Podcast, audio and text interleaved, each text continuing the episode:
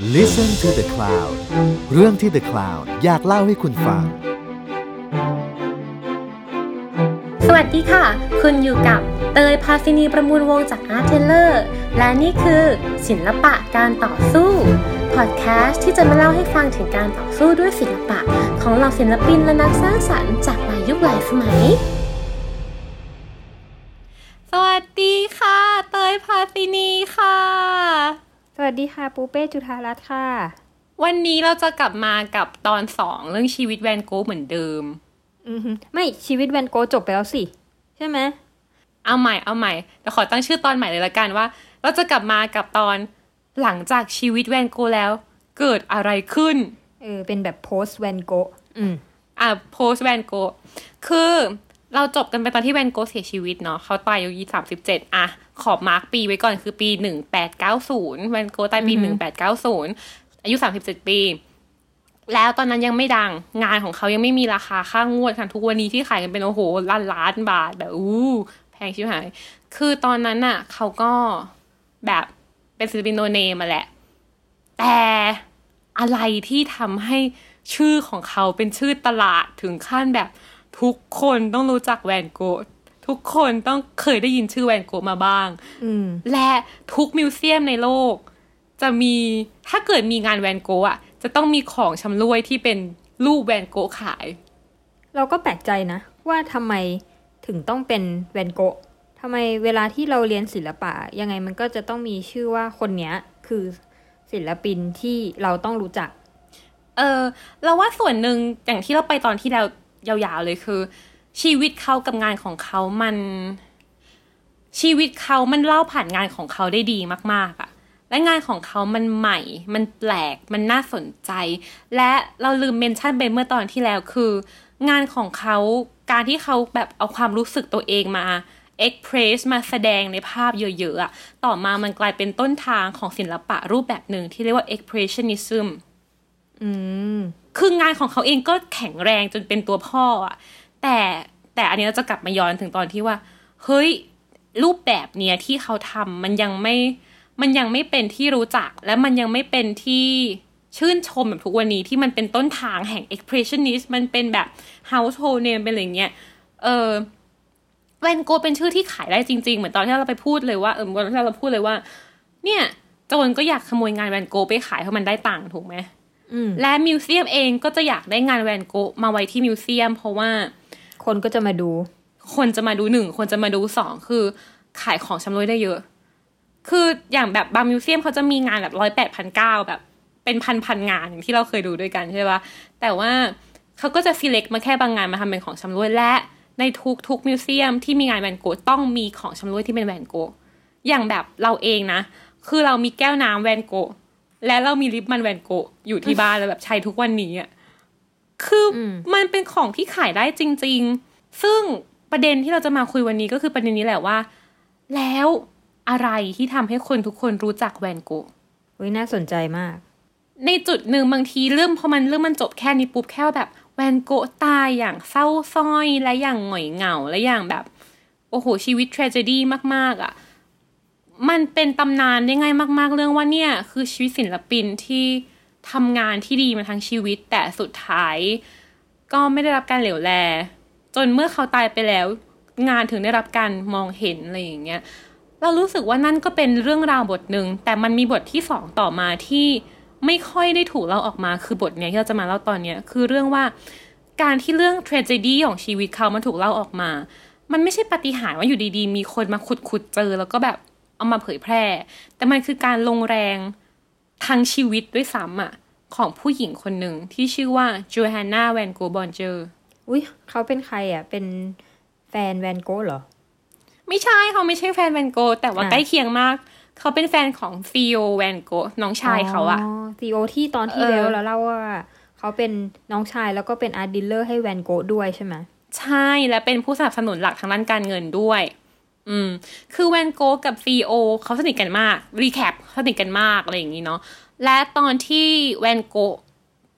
กลับมาจากบ้านอะตอนที่แวนโกมาจากเอ่อเนเธอร์แลนด์แล้วก็มาอยู่ที่ปารีสช่วงแรก ๆเขาก็มาอยู่กับธีโอนี่แหละ เออ แล้วเขาก็แบบสนิทกันรักกันอะไรอย่างเงี้ย แล้วต่อจากนั้นเขาก็อย่างที่เราไปต้องจับดูตอนที่แล้วเนาะว่าแบบชีวิตเขาเป็นยังไงบ้าง ซึ่งในช่วงหลังๆอะแวนโกก็อยู่โรงพยาบาลอะไรอย่างเงี้ยแล้วธีโอก็แต่งงานกับคนนี้แหละ คนเนี้ยที่แต่งงานกับธีโอตอนนั้นก็คือคนนี้คือโจฮันนาบอนเจอร์ซึ่งตอนหลังเขาก็จะเป็นนามสกุลแวนโกะเนาะแล้วเขาก็แบบแต่งงานกันรักกัน แล้วก็คลอดลูกออกมาคนหนึ่งซึ่งเด็กผู้ชายคนนี้ต่อมาชื่อว่าวินเซนต์วิลเลมแวนโกะซึ่งธีโอตั้งชื่อตามแวนโกะเองอะแหละที่เป็นคนนี้ที่เราพูดคุยกันทางตอนเมื่อตอนที่แล้ว อืม แล้วทีนี้โจอืมแวนโกเขาเป็นใครอะไรยังไง จริง ๆ เรื่องราวของมันอะมันเริ่มจริง ๆ หลังจากแวนโกะตายถูกไหม งานของเขาแบบ ยังไม่ได้รับถูกการเหลวแล มันยังเป็นของไม่มีค่า และที่น่าเศร้ากว่านั้นคือหลังจากที่แวนโกะตายไปแค่แบบหกเดือนอะซีโอแวนโกะก็ตายตาม อ้าวทำไมอะเขาเป็นอะไรอะก็คือแบบปัญหาสุขภาพทั่วไปอะแหละ แล้วก็อืมอ่อนแออยู่แล้วด้วย แล้วก็ค่อย ๆ คือแล้วช่วงหลังๆ มันมันเนี้ย คือซีโอก็เริ่มมีอาการทางจิต เหมือนกันด้วยประมาณอย่างนั้นช่วงท้ายๆชีวิตอะไรอย่างเงี้ยนะอย่างที่เล่าไปเลยคือมันมันอาจจะเป็นสิ่งที่แบบมาทาง genetic อะแล้วธีโอเองก็มียีนนี้ด้วยอะไรอย่างเงี้ยซึ่งเขาก็มี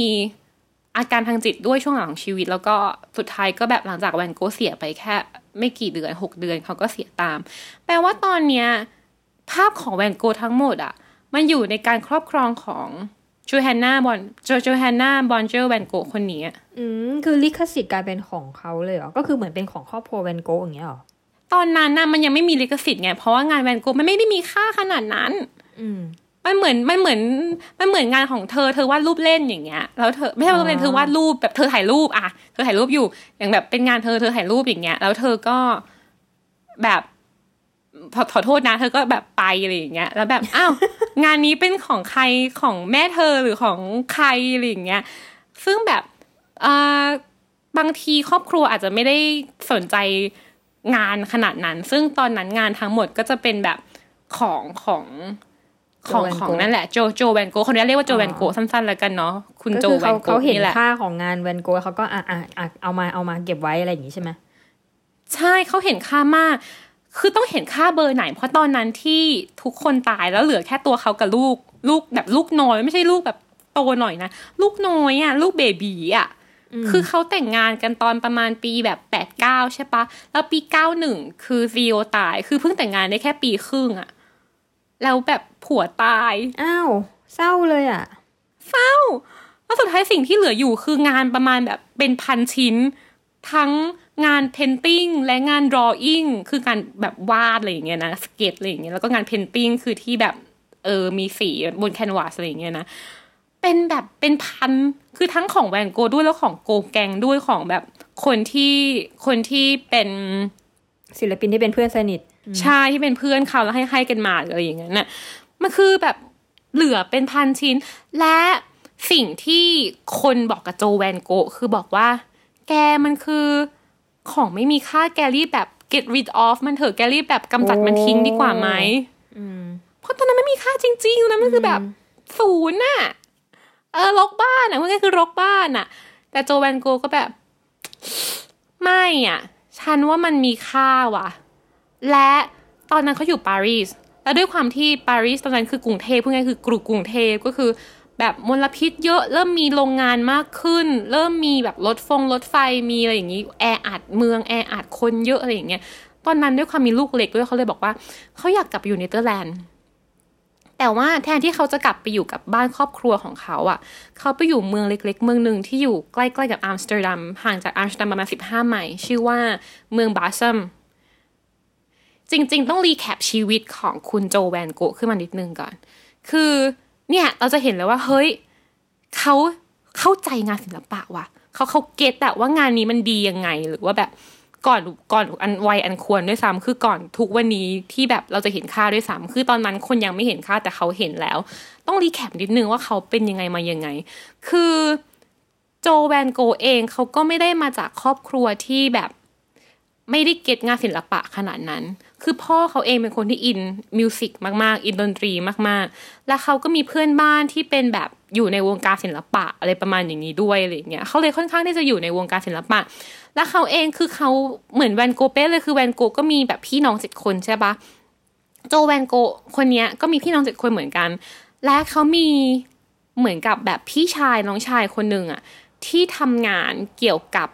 insurance ที่ทำงานเกี่ยวกับแบบการเงิน business ต่างๆ และเป็นคนบ้าศิลปะ คือทำงานเก็บเงินได้เท่าไหร่ก็จะเก็บซื้องานเก็บอะไรอย่างเงี้ย แล้วคนนี้แหละเป็นคนแรก ๆ ที่ซื้องานของแวนโกะด้วย คนนี้ชื่ออังเดร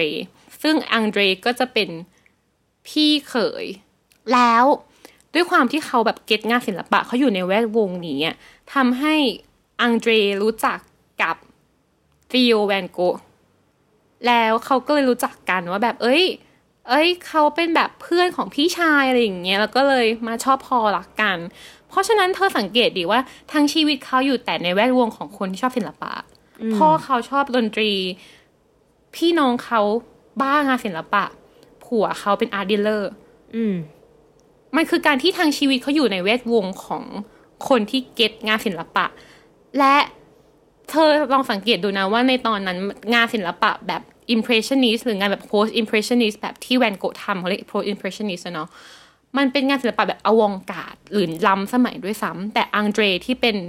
พี่น้องเขาเป็นพี่ชายเขาอะยังเก็ตมันอะแปลว่าเขาอยู่ในแวดวงของคนที่เก็ตงานศิลปะสมัยใหม่มาก ๆอะในยุคนั้นอะและสิ่งหนึ่งที่เขาเขียนไว้ในไดอารี่คือเขาพูดว่า สิ่งที่เขาเรียนรู้มาก ๆ จากการใช้ชีวิตอยู่กับซีโอคือการที่เขาได้เรียนรู้อยู่กับศิลปะ และเขาใช้คำหนึ่งเขาบอกว่า แต่มันไม่ใช่แค่ศิลปะ มันคือชีวิต อืมอะโหจริง เออ คือเขาบอกว่า ทุกอย่างมันคือชีวิตอะเพราะฉะนั้นเธอลองดูสภาพแวดล้อมของเขาที่เขาโตมาที่เขาอยู่มา เราเลยเก็ตมากๆเลยกับการที่ใครก็ตามที่จะมาบอกเขาว่าแบบ เฮ้ยโจโจแกขายงานไปเถอะโจจะแบบ ไม่ขายอะไม่ขายฉันเห็นคุณค่าของมันมากกว่านี้ มากกว่าแค่ขายให้มันหมดหมดๆไปอืม เพราะว่าตอนนั้นถ้าเกิดงานแวนโกะถูกขายไป หรือว่างานของโกแกงอย่างนั้นตอนที่ตอนนั้นเขายังไม่ได้ดังขนาดนั้นนะนะถูกขายไป มันง่ายมากๆที่งานพวกนี้จะถูกเอาไปทาสีทับอะแล้วก็เอาไปวาดเป็นภาพใหม่ โอ้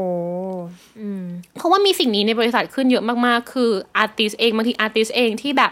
มีภาพที่ฝึกวาดอะไรอย่างเงี้ย แล้วเขาก็ทาสีทับเพื่อที่จะวาดอีกภาพหนึ่งขึ้นมา เพราะว่าสมัยนั้นการขึง canvas เอง หรือว่าการแบบทำ canvas ขึ้นมามันก็ไม่ใช่เรื่องง่าย แล้วมันก็ใช้เงินอะไรอย่างเงี้ย ถ้าเกิดภาพที่ไม่ใช้เขาก็เลยจะ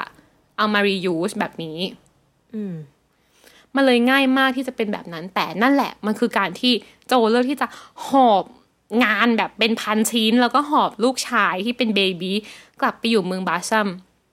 คำถามต่อมาที่ฉันอยากจะพูดคือทำไมต้องบาซัมอืม คือตอนนั้นน่ะเขากลับไปอยู่กับบ้านพ่อบ้านแม่เขาก็ได้ถูกไหมแต่เขาเลือกจะไปอยู่เมืองนี้ ซึ่งเป็นเมืองที่อยู่ใกล้กับอัมสเตอร์ดัมที่เล่าไปแล้ว ส่วนหนึ่งที่สำคัญมากๆ เพราะว่าเมืองเมืองเนี้ยเป็นเมืองที่เป็น hub ของ artist ของ art critic ในยุคนั้นในอัมสเตอร์ดัมทำไมเขาไม่อยู่ปารีสต่ออะ เพราะว่าส่วนหนึ่งคือหนึ่งปารีสมันค่อนข้างพลุกพล่าน มันค่อนข้างที่จะแบบมีมลภาวะเยอะมันมีอะไรอย่างนี้เยอะอะไรอย่างเงี้ยแบบและอันนี้คืออ่านจากไดอารี่ของเขานะไดอารี่ของเขาเขาเขียนว่า เขาต้องการให้ลูกของเขาโตมาในสภาพแวดล้อมที่ที่สบายกว่านี้ที่มีแบบ fresh air ที่มีอากาศอ๋อดีๆ มากกว่านี้เขาอยากเลี้ยงลูกในที่ที่มันสบายกว่านี้ cozy กว่านี้เขาเลยเลือกที่จะกลับไปอยู่เนเธอร์แลนด์อีกอย่างหนึ่งที่เราที่เราคิดนะ อันนี้คิดเอง คือเราคิดว่าเขาคงอยากจะกลับไปอยู่ใน environment หรือสภาพแวดล้อมที่มันที่มันคุ้นเคยมากกว่าอืมก็เหมือนกับคือบ้านอะไรอย่างเงี้ยเนอะใช่ คือตอนนั้นน่ะ เป็นผู้หญิงตัวคนเดียวมันไม่ใช่เรื่องง่าย คือสมัยนี้มันชิลแล้ว ถูกปะเราชิลกันแล้ว แต่ว่า ในสมัยนั้นมันไม่ง่าย คือการทำงานข้างนอกก็ตามหรือว่าการเลี้ยงดูตัวเองอะไรอย่างงี้ก็ตามมันผู้หญิงตัวคนเดียวมันยังไม่ใช่ มันยังไม่ใช่เรื่องคอมมอนขนาดนั้นน่ะอืม หรือแม้แต่สิ่งที่คุณโจแวนโกเองจะทำในอนาคตเขาจะต่อไป ก็ไม่ใช่เรื่องปกติเลยแบบเลจริงยเออ เออเขากลับไปอยู่เขากลับไปอยู่เนเธอร์แลนด์เราว่าส่วนหนึ่งคือนี้ด้วยคือหนึ่ง fresh air ให้ลูกเลี้ยงลูกในสภาพแวดล้อมที่คุ้นเคยสองคือ นี่แหละ อยู่ในสภาพแวดล้อมที่แบบมีเพื่อนมีฝูงมีคอนเน็ชันน่ะเพราะตอนนั้นคือมันหูเดียวกับที่เรียกจริง ๆ ในปารีสที่เราไหมที่นี่ยังพอมีคอนเน็ชันบ้างยังมีแบบเพื่อนกันมีอะไรอย่างเงี้ย และอีกอย่างหนึ่งที่ลืมเมนชั่นคือเขาไม่ใช่คนที่ อีกอย่างหนึ่งคือพื้นเพของเขาไม่ใช่คนที่ไม่มีความรู้ด้าน philosophy หรือด้าน art เลย เพราะว่าจริง ๆ โจแวนโกเคยทำงานที่ British Museum อยู่หลายเดือนเหมือนกันนะ อืมก่อนที่จะมาปารีสแล้วมาแต่งงานอะไรอย่างเงี้ย เพราะฉะนั้นเขาจะมีคอนเน c ชันกับเพื่อนที่ British Museum ด้วย แล้วพอเขากลับมาที่ บอสซัมนี่แหละเขาก็ได้เพื่อนจากคอนเน c ชันตอนที่เขาเรียนแล้วก็ทำงานที่นั่น แล้วก็แบบเออเออก็เลยได้มีคอนเน c ชันตรงนั้นมากขึ้นอะไรอย่างเงี้ยใช่ แต่มันก็ยังยากอยู่ดีถึงแม้จะเป็นพื้นที่ที่แบบเราคุ้นเคยอะไรอย่างเงี้ยในการที่จะหาแหล่งตัวเองในในในตอนนั้น ซึ่งตอนนั้นต้องเมนชั่นก่อนว่าโจแวนโกอายุประมาณยี่สิบเจ็ดยี่แปดอืมยังเด็กอยู่เลยนะ อืม ยังเด็กโอ้ตายมากเป็นยังแม่ด็กไม้กตั้งแต่เด็กเลยนะ อืม แต่งงานแค่ปีครึ่งเอง อืม เออ น่าสงสาร แบบอืมสงสารมาก แล้วสิ่งที่ peak ก็คือ โจแวนโกะเขาเลือกที่จะแบบเอางานของแวนโกะวินเซนต์แวนโกะอะให้คนดูมากขึ้น คือในสมัยนั้นน่ะ มันจะมี community ของ artist ที่ในอัมสเตอร์ที่ในอัมสเตอร์ดัมแล้วก็ในในเนเธอร์แลนด์เขาจะเรียกว่า Arti A R T I แล้วเขาก็จะแบบเอ้ยเป็นศิลปินกลุ่มศิลปินที่จะมาแบบดูงาน แล้วก็จะมาแบบติชมมาอะไรอย่างนี้กัน และตอนนั้นเองแหละที่เขาเริ่มพยายามที่จะหา connection หา connection และให้งานของแวนโกะเข้าไปอยู่ใน Arti ให้แบบในกลุ่ม artist พวกเนี้ยได้เห็นงานแวนโกะแล้วก็ได้แบบ critique ให้ฟังว่าแบบเฮ้ยเขาคิดไงบ้างอะไรอย่างเงี้ย ซึ่งในตอนนั้นมันก็ไม่ได้เป็นเรื่องง่ายขนาดนั้นต้องหา connection อะไรอย่างเงี้ย แต่สิ่งหนึ่งที่โจแวนโกทำแล้วเรารู้สึกว่ามันเป็นสิ่งที่ทำให้ได้ connection เพิ่มขึ้นมาเยอะมากคือ เขาแต่งงานใหม่กับ artist อืม เออ และคนที่เขาแต่งงานใหม่ด้วยอะ เป็นทาง artist และเป็นทาง art critic ที่ค่อนข้างเก่งใน ในแวดวงศิลปะที่เนเธอร์แลนด์ อืม เออ มันเลยเหมือนการแบบขยายคอนเน c ชันเข้าไปอีกอะ ตอนนั้นก็เลยเริ่มจะมีแบบศิลปินหรือว่าอาร์ตคริติเข้ามาดูงานของแวนโกะแล้ว และถ้าเกิดว่าเป็นอาร์ติสหัวสมัยใหม่เขาจะพูดเหมือนกันทุกคนเลยว่า เฮ้ยงานมันดี งานมันสวย แต่ตอนนั้นต้องเข้าใจก่อนว่า งานแบบแวนโกะหรือแม้แต่งานแบบ impressionist เองก็ตาม มันไม่ได้เป็นที่แพร่หลายขนาดนั้นน่ะ คนยัง in งานแบบดั้งเดิมกว่านั้นอยู่ที่เป็น classical มากกว่านั้น หมายถึงแค่ในเนเธอร์แลนด์หรือว่าโดยทั่วไป จริง ๆ แล้วมันคือในเนเธอร์แลนด์ด้วยส่วนหนึ่ง เพราะว่าถ้าเกิดพูดถึงในปารีสมันก็ค่อนข้างที่จะมี movement avant-garde หรือแบบ impressionist หรือ post impressionist ขึ้นมาแข็งแรงมากขึ้นแล้ว แต่ว่าอย่างแบบอย่างที่เธอพูดเป๊ะเลยอย่างที่ตอนที่เธอพูดว่าสมัยนั้นมันไม่มีอินเทอร์เน็ตเนาะมันคือเรื่องนี้แหละคือมา ความแพร่หลายของมันมันออกไปช้ากว่าสมัยนี้มากอ่าเหมือนสมัยทุกวันนี้ของเราอะสองวิแค่แบบแค่แคตตาลันแปะกล้วยบนผนังอย่างเงี้ยสองก็วิแชร์กันไปทั่วโลกแล้วแชนะร์ใช่ แต่สมัยนั้นคือสมมุตินะแคตตาลันแปะกล้วยบนผนัง แล้วคนก็เล่าต่อแล้วสมัยนั้นไม่มีภาพเขาต้องเขียนเอา เขียนเขียนส่งหนังสือพิมพ์ แล้วกว่าประเทศอื่นจะมาเขียนต่อจะมาเขียนต่อ บางทีมันอาจจะไม่ได้ส่งถูกส่งต่อไปถึงขนาดนั้นก็ได้ หรือบางทีกว่าจะส่งต่อไปถึงตอนนั้นมันอาจจะแบบเป็นปีแล้วก็ได้อะอืม ส่วนหนึ่งที่สำคัญมากเลยคือ เป็นการที่เอางานของแวนโกะออกไปสู่โลกภายนอกให้มากที่สุดเพราะมันไม่มีรูปถ่ายอืมคือตอนนั้นรูปถ่ายเริ่มมีแล้วก็จริงแต่มันไม่ได้ถูกใช้อย่างแพร่หลายทุกๆวันนี้ ต้องเข้าใจอย่างนี้ก่อน เออว่าแบบมันมี แต่ว่ามันไม่ได้ถูกใช้แบบโอ้โหขนาดทุกวันนี้ที่แบบไวเวอร์อะไรขนาดนั้น เพราะฉะนั้นสิ่งที่โจแวนโกพยายามทำมันคือการที่เอางานของแวนโกออกไปให้มากที่สุด ช่วงแรกๆเขาเลยแบบเออให้ให้คน artist เข้ามาดูงานที่บ้านเข้ามาดูบ้านพอคนที่เป็น artist มาเห็นแล้วแบบเฮ้ยงานดี งานดีงานดี เขาเริ่มดีใจและรู้สึกใจชื้นแล้วว่า สิ่งที่เขาทำหรือสิ่งที่เขาเชื่อว่ามันดีอะมันดีจริง ๆ แม้แต่คนนอกยังบอกว่ามันดีว่ามันดีจริง ๆ เพราะฉะนั้นในช่วงเวลาแบบปีสองปีแรก ๆ ที่เขากลับไปอยู่ที่บาซัมสิ่งที่เขาทำก็คือแบบนี้แหละคือ ในเวลาที่ว่างเขาก็จะให้อาร์ติสให้คนคนนี้มาดูงาน ในเวลาที่ต้องทำงานเขาก็จะต้องนั่งแปลงาน แล้วเขาทำบ้านเช่าเขาต้องดูแลบ้าน ต้องนั่งแปลงาน เพราะเขาพูดได้สามภาษา เขาพูดภาษาดัตช์ได้เขาพูดภาษาอังกฤษได้ พูดฝรั่งเศสได้ เพราะฉะนั้นสิ่งที่เขาทำได้คือเขาเป็นล่ามเขาเป็น translator ได้ และอีกอย่างหนึ่งที่เขาต้องทำคือ เขาต้องดูแลลูกลูกเล็ก อืมว่าเป็นผู้หญิงที่เก่งมากเลยเหมือนกันนะเนี่ยเป็นแบบทั้ง working woman แล้วก็เป็นแม่บ้านแล้วก็เป็นเมียด้วยอะไรเงี้ยทำหลาย ๆ อย่างเลยอะเก่งมาก เป็นผู้หญิงที่เก่งมากคือทั้งแม่ ทั้งเลี้ยงดูตัวเองและทั้งทำในสิ่งที่ตัวเองเชื่ออมันไม่ใช่เรื่องง่ายเลยอะแล้วเราต้อง mention เรื่องหนึ่งว่าในสมัยนั้นการเป็น art dealer หรือแม้แต่การทำงานอื่นๆใดๆก็ตาม และยิ่งเป็นผู้หญิงอะมันไม่ใช่เรื่องง่าย งานของผู้หญิงมีจำกัดมากๆ คืองานแค่ในบ้านหรืองานเลขาหรืองานแบบขายของหรืองานอะไรอย่างเงี้ย แต่การแบบ เข้าไปอยู่ในวงการ art อะมันไม่ใช่เรื่องง่ายเลย มันถึงกับมีนักประวัติศาสตร์ศิลปะคนหนึ่งชื่อรินดาจอร์ลินเขาพูดเลยว่า งานงานงานศิลปะ แล้วก็แบบวงการศิลปะในยุคสมัยนั้นหรือยุคสมัยแบบก่อนหน้านั้นก็ตาม เขาเรียกว่า boys club อืมคือคลับของเด็กผู้ชาย แปลว่าการที่คุณโจแวนโกะเข้าไปยืนในจุดนั้นได้อะมันไม่ง่ายอะแล้วตอนแรกเขามีคนเชื่อได้ไง ตอนที่เขาเนี่ยเปิด exhibition ให้คนมาดูงานแวนโกะเขามีเครดิตขึ้นมาได้ยังไงที่คนจะมา หรือว่าคือเขาก็มีคนรู้จักนิดนึงอยู่แล้ว แล้วก็แฟนเขาเป็นแฟนใหม่เขาเป็น artist ด้วยอย่างเงี้ยเหรอตอนแรกคือต้องต้องเล่าก่อนว่าแฟนเขาเป็น artist ด้วยแล้วเขามีเพื่อนที่มีแฟนเป็น painter เป็น artist ด้วยเหมือนกัน คือ connection เขาค่อนข้างจะแข็งแรงอืมก็แบบเหมือนกับคนก็แบบมาหามาเหมือนเหมือนเหมือนเที่ยวบ้านเพื่อนแล้วว่าประมาณนั้นด้วยอะในจุดในจุดแรกๆนะแบบมาเที่ยวบ้านเพื่อนอะแล้วก็แบบเออ สวยสวยอะไรอย่างเงี้ยอืมอืมและใช่ใช่แต่ว่ามันไม่ใช่ว่าแบบเขาขึ้นมาถึงแล้วเขามีแบบมีชื่อเสียงได้เลย หรือว่ามีคอนเนคชันหนาแน่นอยู่แล้ว มันคือการค่อยๆ สั่งสมพวกนี้ขึ้นมา ต่อมาสิ่งที่เขาทำคือ เขาเริ่มเอางานออกไปข้างนอก เขาเริ่มให้มิวเซียม ยืมงานออกไปจัดแสดง อืมแต่ว่าตอนนี้ก็ยังขายไม่ออกใช่ไหม เป็นช่วงที่แบบว่าโชว์เฉยๆ โชว์ก่อน ให้คนเห็นก่อนว่างานแวนโกะเป็นแบบไหนอะไรยังไง ตอนนี้เริ่มมีคนมาขอซื้อแล้ว แต่ว่าถ้าเกิดมาขอซื้อเป็นเยอะๆเขาไม่ขาย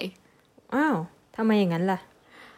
เนี่ยเขาเก่งมากคือ พอมีคนมาขอซื้อแบบเอ้ย ขอซื้อ อันนี้นี่นี่หรือว่าขอซื้อสมมตินะ ขอซื้อ Starry Night เขาไม่ขาย เพราะว่าอย่างที่บอกไปเขาอยู่ในแวดวงนี้เขารู้เขาดูเป็น อันไหนที่งานที่ดีอะเขาจะไม่ขายให้เขาเรียกว่า private collector คือไม่ขายให้คนสะสมงานศิลปะ แต่เขาจะเก็บเพื่อขายให้มิวเซียม อืมทำไมต้องเป็นมิวเซียมอะเพราะถ้าเราไปดูในไดอารี่เขาเขาจะพูดชัดเจนเลยว่า สิ่งที่เขาต้องการจะทำมันไม่ใช่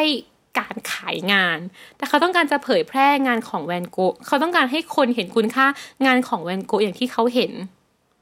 การที่เขาขายงานให้ให้มิวเซียมมาเลยเป็นการที่เขาพยายามให้งานของแวนโกะอะ ให้คนได้เห็นเยอะที่สุด เพราะถ้าคือยูขายให้แค่ private collector คนเดียวมันคือ เห็นแค่คนนั้นกับทุกๆ คนอยู่แล้ว แบบคนในครอบครัวเขามันแบบทุกคนก็ปิดไปเลย มันก็แค่นั้นเองอะไรอย่างเงี้ยเราเลยรู้สึกว่านี่แหละคือความ genius ของคุณโจแวนโกะที่เขาเขาคิดการไกลเขามองการไกลมาก อืม ซึ่งนั่นแหละช่วงนี้ก็เลยเป็นช่วงโชว์งาน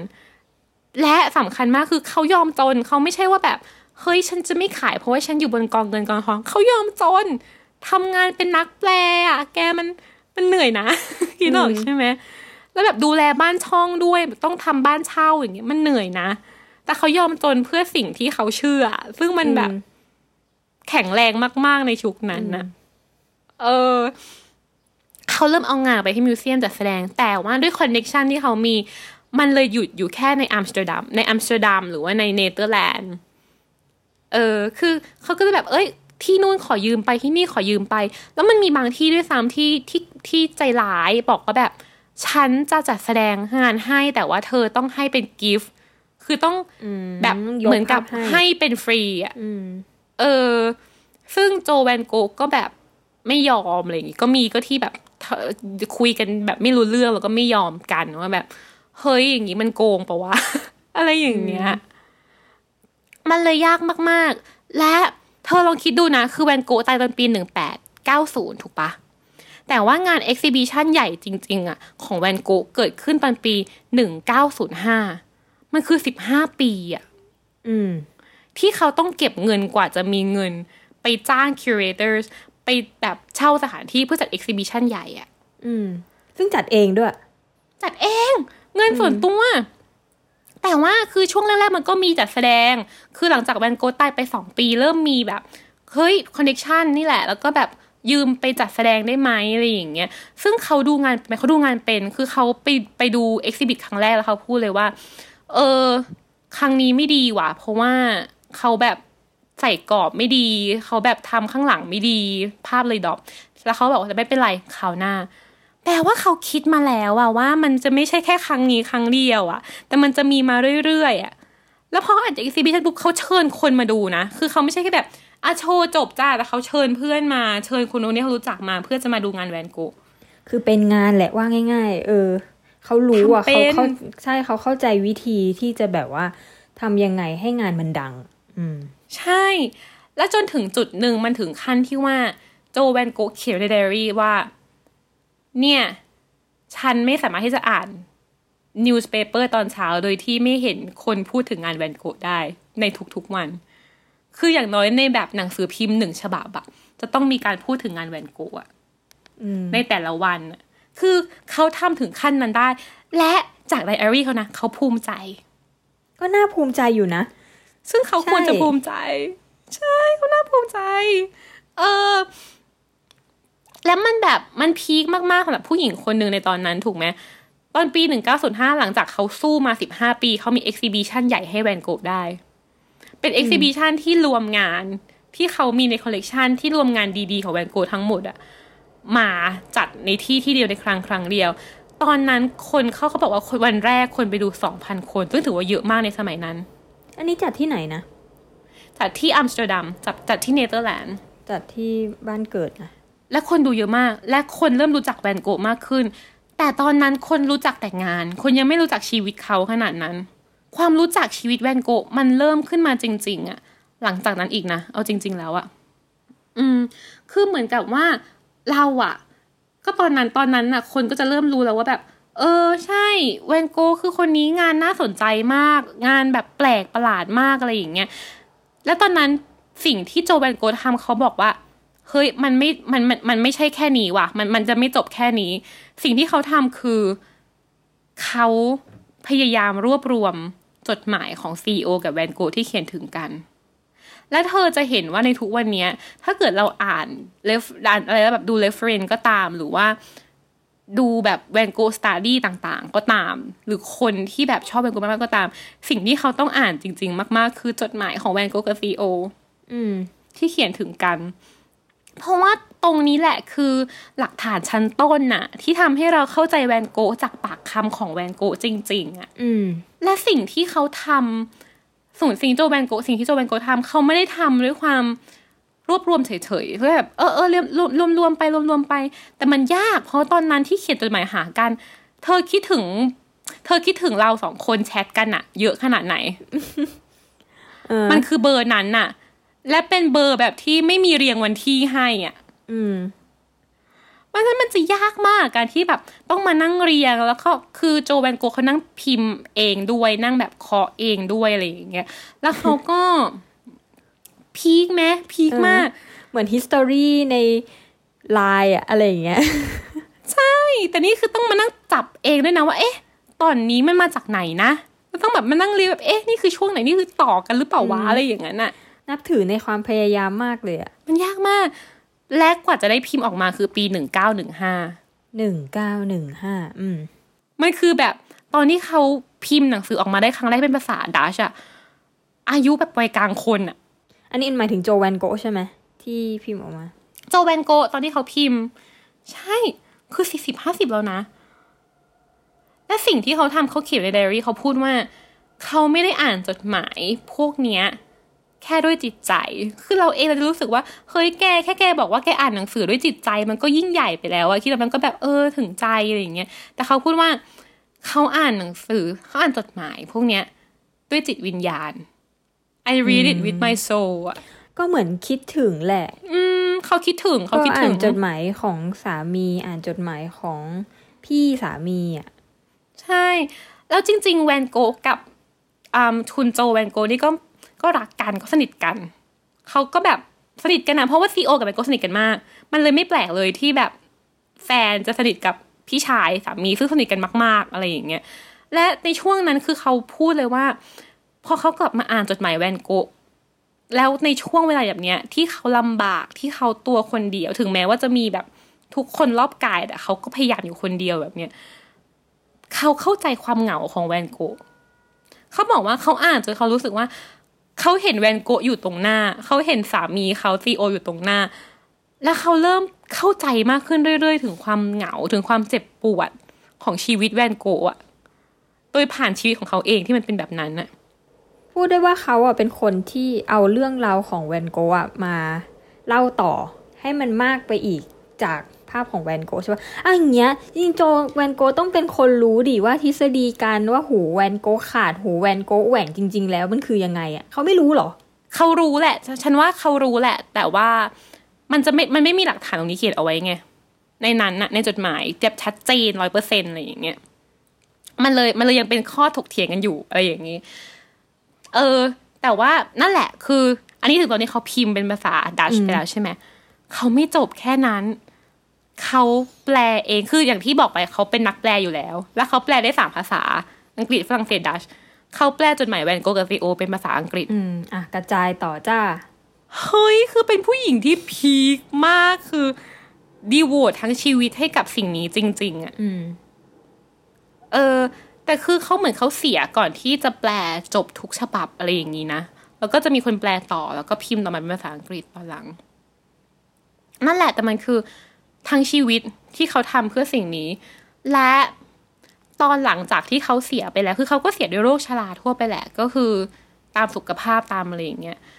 หลังจากที่เขาเสียไปคนที่รับช่วงต่อก็คือลูกชายเขาอ้าวโอ้ทำกันทั้งครอบครัวเป็นกระบวนการเลย อืม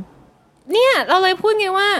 แกมบทที่หนึ่งมันจบไปแล้ว มันไม่ใช่จบแค่ชีวิตเป็นโกที่จบไป แต่มันคือบทที่สองด้วยที่เราต้องมานั่งคุยกันว่า มันมีคนอีกมากมายที่ลงแรงเพื่อสิ่งนี้อะเพื่อที่แบบเขาเชื่อในตัวแวนโกะขนาดนี้อะอืม ตอนหลังอะ ลูกชายของคุณโจแวนโกะนี่ก็คือคุณวินเซนต์วิลเลมแวนโกะซึ่งชื่อเหมือนแวนโกะใช่ไหมที่เล่าไปแล้วต้องกลับไปฟังตอนที่แล้วนะคะ มันเป็นตอนต่อกัน เขานี่แหละ รวบรวมเงิน เก็บเงิน แล้วก็ตั้งแวนโกะ museum ที่อัมสเตอร์ดัมอืมและทุกวันนี้แวนโกะ museum ก็ยังเป็น museum ที่มีภาพแวนโกะเยอะที่สุดแหละ และเป็นส่วนรวบรวมงานแวนโกะเยอะที่สุด ซึ่งแน่นอนมันคือแวนโกะ museum ชื่อก็คือแวนโกะ museum อะหน้าหน้าหน้าแวนโกะ museum จะเป็นทุ่งดอกทานตะวัน อย่างที่เล่าไหมแวนโกะชอบดอกทานตะวัน เขาพูดว่าดอกทานตะวันคือ completely แวนโกะคือเขาพูดเองนะว่าแบบเฮ้ยทานตะวันคือตัวฉันมากๆอะ และสิ่งที่คุณวินเซนต์ทำก็คือการปลูกทุ่งดอกทานตะวันที่หน้า museum เพื่อพูดถึงแบบ ความเป็นแวนโกะตั้งแต่ต้นทางอะและเขาบอกว่าแล้วเขาเล่ากันว่าคนที่ไปอะ คือเอากลับบ้านไปได้เลย เพราะมันมีเยอะมาก และการที่ยูได้เอากลับบ้านมันเหมือนกับว่าสำหรับเรานะมันเหมือนกับว่า เราได้เอาความเป็นแวนโกะบางอย่างกลับมาด้วยอะอืม ก็เหมือนเป็นของที่ระลึกกันเนอะอืม ใช่ เราเลยรู้สึกว่า อย่างที่เราพูดเลยมันไม่ได้จบแค่ชีวิตแวนโกะตายชีวิตของแวนเรื่องราวของแวนโกะไม่ได้จบแค่ชีวิตแวนโกะตาย มันมีเรื่องราวต่อจากนั้น แล้วมันมีคนอีกมากมายที่ต่อสู้ลงแรงเพื่อสิ่งที่เขาเชื่อ เอางั้นจริง ๆอะเราสามารถพูดได้ไหมว่า ถ้าสมมุติว่าไม่มีโจแวนโกะอะงานแวนโกะจะไม่ดัง ต้องบอกก่อนนี่คือ opinion นี่คือความคิดเห็น อืมใช่ใช่เออซึ่งใครคิดยังไงก็มาคอมเมนต์นะคะ เพราะว่าเหงา ถ้าถามฉันนะความเห็นฉันนะ ฉันรู้สึกว่ามันบอกไม่ได้ เพราะว่า งานแวนโกเองก็แข็งแรงมาก ๆ อย่างที่บอกว่ามันเป็นต้นทางของ expressionism และเป็น key figure เป็นงานที่สำคัญมาก ๆ ของ movement post-impressionist เพราะฉะนั้นเราเลยรู้สึกว่ามันบอกไม่ได้ว่างานของแวนโกจะเป็นที่รู้จักไหม แต่เรารู้สึกว่าเราพูดได้ว่า ถ้าเกิดว่าไม่มีโจแวนโกงานของแวนโกอาจจะไม่แพร่หลายขนาดนี้ เพราะเธอดูดิชีวิตเขาของชีวิตเขาทั้งชีวิตมันคือการใช้ทั้งชีวิตเพื่อทำให้งานแวนโกแพร่หลายอะ โจแวนโกะนี่จะเรียกว่าจะเรียกว่าเป็นอะไรอะเป็น curator เป็น art dealer คือถ้าไม่ถ้าไม่มีหน้าที่เหล่าเนี้ยมางานมันก็ไปได้อาจจะไม่ได้ไกลขนาดนั้นอะไรอย่างงี้ปะคือตำแหน่งตรงเนี้ยก็เป็นตำแหน่งที่สำคัญมากๆสำหรับศิลปินเหมือนกันอ่าเราเองเรารู้สึกว่า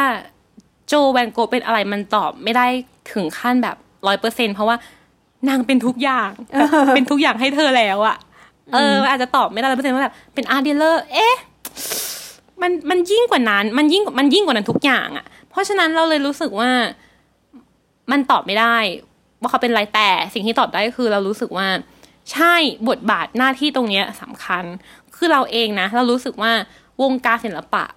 ไม่ว่าใน field ไหนก็ตามอย่างแบบภาพถ่ายเองก็ตาม หรือว่า painting เองก็ตามทุกๆอย่างเองก็ตาม มันประกอบไปด้วยสามส่วนที่ต้องช่วยกันขับเคลื่อนเพื่อให้งานไปข้างหน้า เพื่อให้วงการพัฒนาไปข้างหน้า เรามองว่าหนึ่งคือ artist artist เองต้องมีงานที่แข็งแรง เหมือนอย่างแวนโกะแวนโกะงานแข็งแรงมาก งานเขามันแข็งแรงด้วยตัวเองของอยู่แล้วโดยที่แบบ เราไม่ได้จำเป็นจะต้องใส่อะไรเข้าไปเพิ่มมันก็น่าสนใจอยู่แล้วอะไรอย่างเงี้ยสองคือ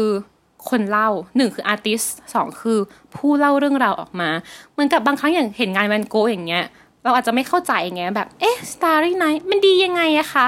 เราเลยว่าคนที่สองที่เป็น key figure ที่สำคัญในวงการคือคนเล่าเรื่อง คือคนที่แบบ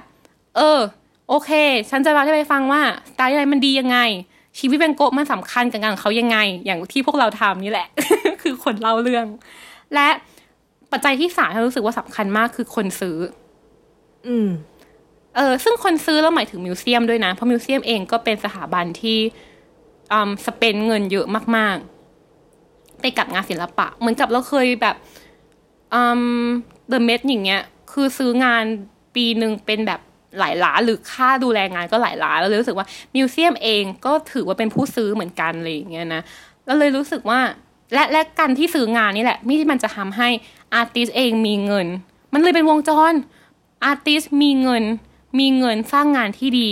คนเล่าเรื่องเล่า แล้วคนซื้อซื้อคนที่เล่าเรื่องได้เงิน คนเข้าใจงานมากขึ้น มันจะเป็นมันจะกลายเป็นสภาพแวดล้อมที่เฮลตี้ต่อการทำงาน มันจะกลายเป็นระบบนิเวศอะอืมอืมสังคมงานศิลปะ อืมอืมใช่ เราจะเข้ากันดีคือว่าระบบนิเวศคือ ทุกอย่างมันจะหมุนวนกลับมาหากัน และโตไปข้างหน้าด้วยกัน อืมอืมดีคำถามต่อไปอืมคือ งั้นเรื่องเล่าของแวนโกะอะมันสำคัญมากกว่างานไหมคือคือโอเค งานเขาสำคัญ แต่พอมันเติมเรื่องเล่าเข้ามาด้วยเติมเรื่องหูขาดเติมเรื่องฆ่าตัวตาย เติมเรื่องทะเลาะกับเพื่อนอะไรอย่างเงี้ยมันยิ่งเพิ่มคุณค่าของมันมากขึ้นหรือเปล่า เราเราไม่ได้มองว่าเรื่องเล่าในชีวิตแวนโกะทำให้งานแวนโกะมีคุณค่ามากขึ้น แต่เรามองว่ามันทำให้คนเข้าใจงานแวนโกะมากขึ้น อืม คือพอคนอ่านจดหมายแวนโกะปุ๊บ คนเก็ตเลยอะว่าเขาเหงาแบบไหนอะเขาเศร้าแบบไหน เขาสู้แบบไหน และมันออกมาทางงานของเขาจริง ๆอะเพราะงานของเขามันแบบเล่าผ่านความรู้สึกจริง ๆ เพราะฉะนั้นพอคนอ่านจดหมายเขาแล้วแบบ เออ ตรงนี้เขาเศร้า แล้วพอมาดูงานปุ๊บ มันเก็ตถึงความเศร้าตรงนั้นได้ได้เข้าใจมากขึ้นว่าทำไมเขาถึงเศร้าขนาดนั้นได้แล้วเลยรู้สึกว่า สตอรี่หรือเรื่องราวในชีวิตเขาไม่ใช่เป็นส่วนที่ทำให้งานของเขามันน่าสนใจขึ้น เพราะว่างานของเขามันน่าสนใจอยู่แล้ว แต่มันทำให้คนเข้าใจงานของเขามากขึ้น อืม เธอคิดไงอันนี้ฉันอยากรู้ ตอนแรกเราเห็นแค่ภาพเราอาจจะรู้สึกว่าเออเออมันสวยดีอะไรอย่างเงี้ย แต่ว่าถ้าเราเข้าใจที่มาของมันอะเออ เข้าใจว่าอ๋อเฮ้ยตอนนั้นเขาคิดยังไงเขาถึงวาดภาพนี้ เขารู้สึกยังไงอะไรอย่างเงี้ยเราว่าเราน่าจะอย่างน้อยน่าจะอินขึ้นอะกับภาพนี้อืมอืมเข้าใจเข้าใจ แต่แต่ก็แต่เราก็ไม่สามารถที่จะปฏิเสธได้ว่าชีวิตแวนโกะเองก็เป็นสตอรี่หนึ่งที่มันที่มันขายตัวเองเราพูดอย่างนี้เราไม่ได้บอกว่างานของเรื่องของเขามันขายงาน แต่มันขายตัวเอง คือชีวิตเขาน่าสนใจจนมันแบบ เอาไปทำหนังก็ได้ เอาไปทำการ์ตูนเรื่องวินเซนต์อย่างเงี้ย คนก็อยากมาดู เพราะว่าชีวิตเขามันน่าสนใจด้วยตัวแก่นของมันเองที่ชีวิตเขามันแบบ มันสุดทุกอย่างเลยอะแบบตัดหูเขาลงมันบ้า เป็นบ้าอะไรอย่างเงี้ยฆ่าตัวตายอย่างเงี้ยคือมันแบบมันสุดไปหมดอะเราเลยรู้สึกว่า เรื่องราวของเขาเองก็ขายตัวเองด้วยเหมือนกันงั้นมีมีอีกคำถามหนึ่ง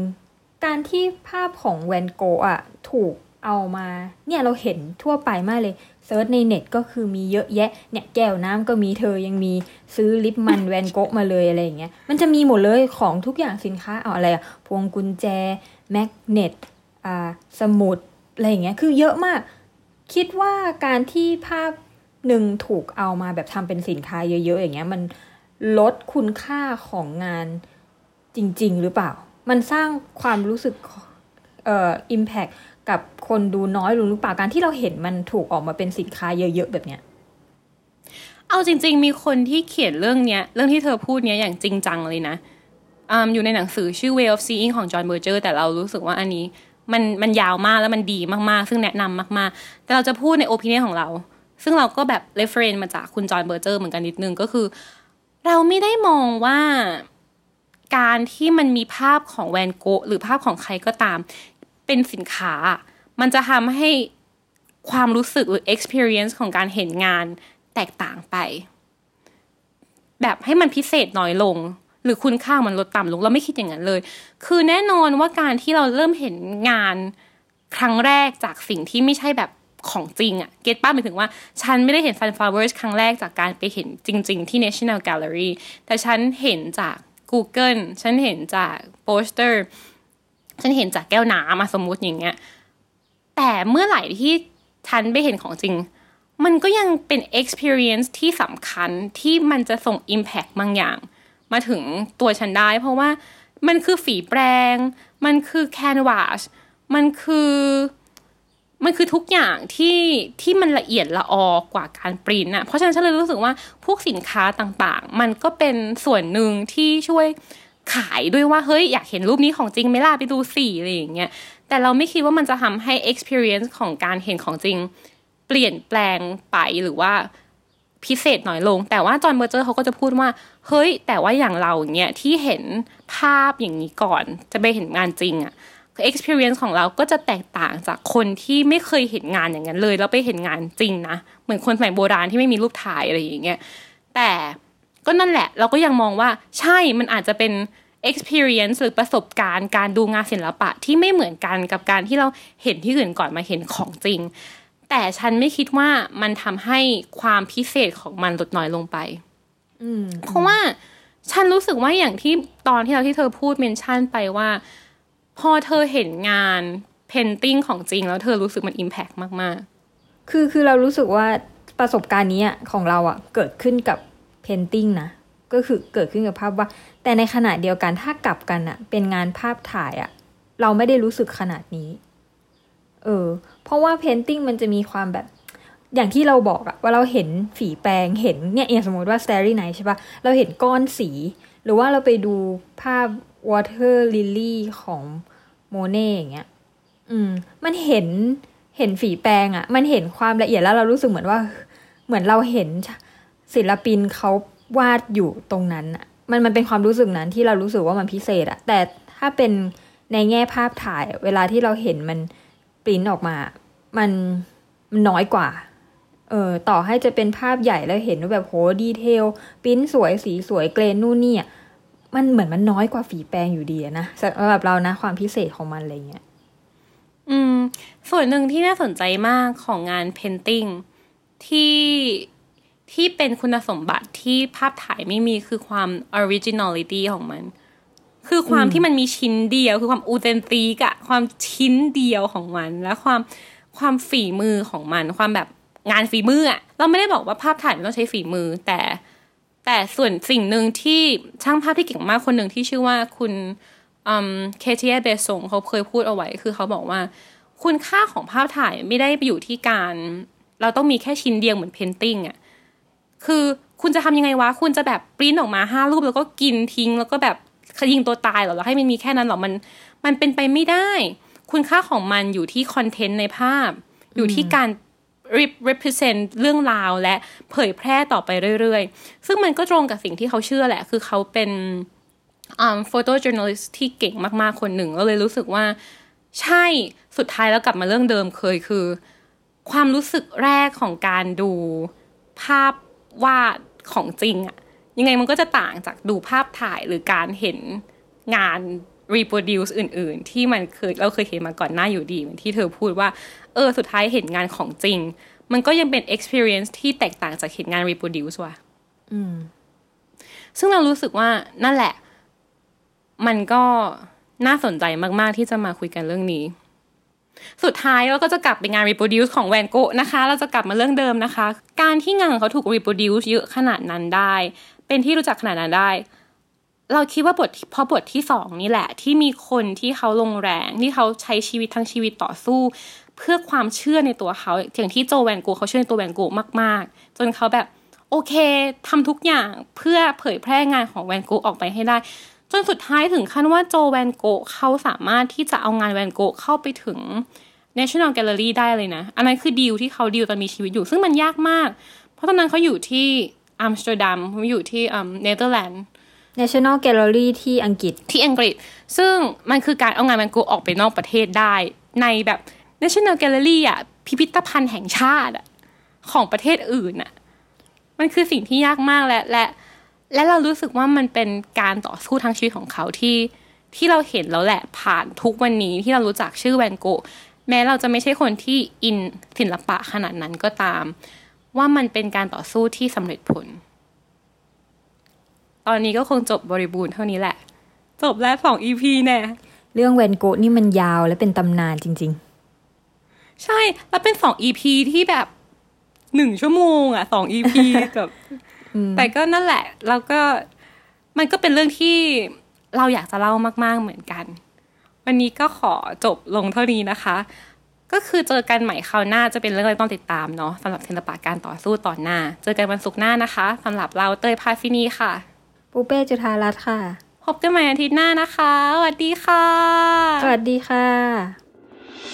ติดตามเรื่องราวดีๆ และรายการอื่น ๆ จาก The Cloud ได้ที่ readthecloud.co หรือแอปพลิเคชันสำหรับฟังพอดแคสต์ต่าง ๆ